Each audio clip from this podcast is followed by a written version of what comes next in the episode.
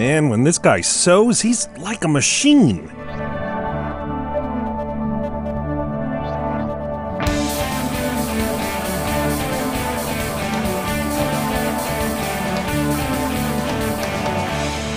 It's time for Cool, Weird, Awesome, where we sew together a couple of great stories every weekday.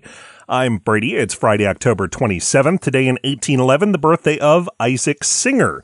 He's best known as the inventor of the modern sewing machine, but had it been up to him, Singer would have been better known for his stage acting.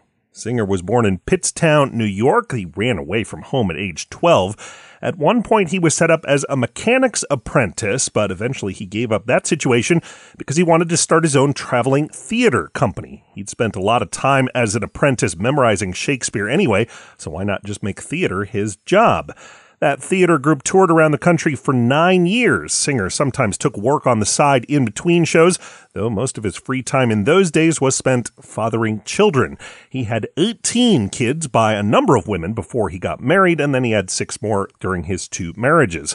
Anyway, when the theater company ran out of money and shut down, Singer went back to machine work. That included a job at a shop that repaired sewing machines. During one repair job, Singer not only fixed the model he'd been given, but vastly improved it. His machine included a presser foot, which made sewing go faster. It could sew longer than previous machines could, and his could even sew in curves. By 1857, Singer and Company was producing machines selling for 10 bucks, which was an affordable price at the time, and they became popular. Just a few years later, it was the biggest sewing machine maker in the world, and Singer himself had become massively wealthy. Though I can't say why he didn't just take all that money and get his theater group up and running again. You can learn more about Isaac Singer, actor and sewing machine mogul at coolweirdawesome.com and we'll tell you about an event that a lot of people may race to. That's right after this. Cool, Weird, Awesome is even more awesome when you listen on a smart speaker. That's what it's designed for.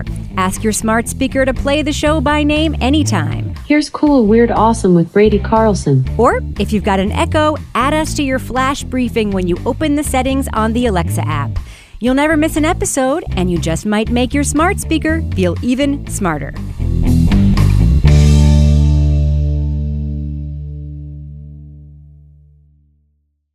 Welcome back. Tomorrow in Los Angeles, the Carrera de los Muertos.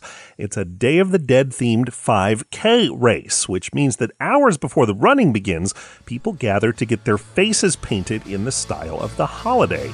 I'm Brady. Hope your weekend doesn't race by too fast. Thanks for listening, and come back again next week for more cool, weird, awesome.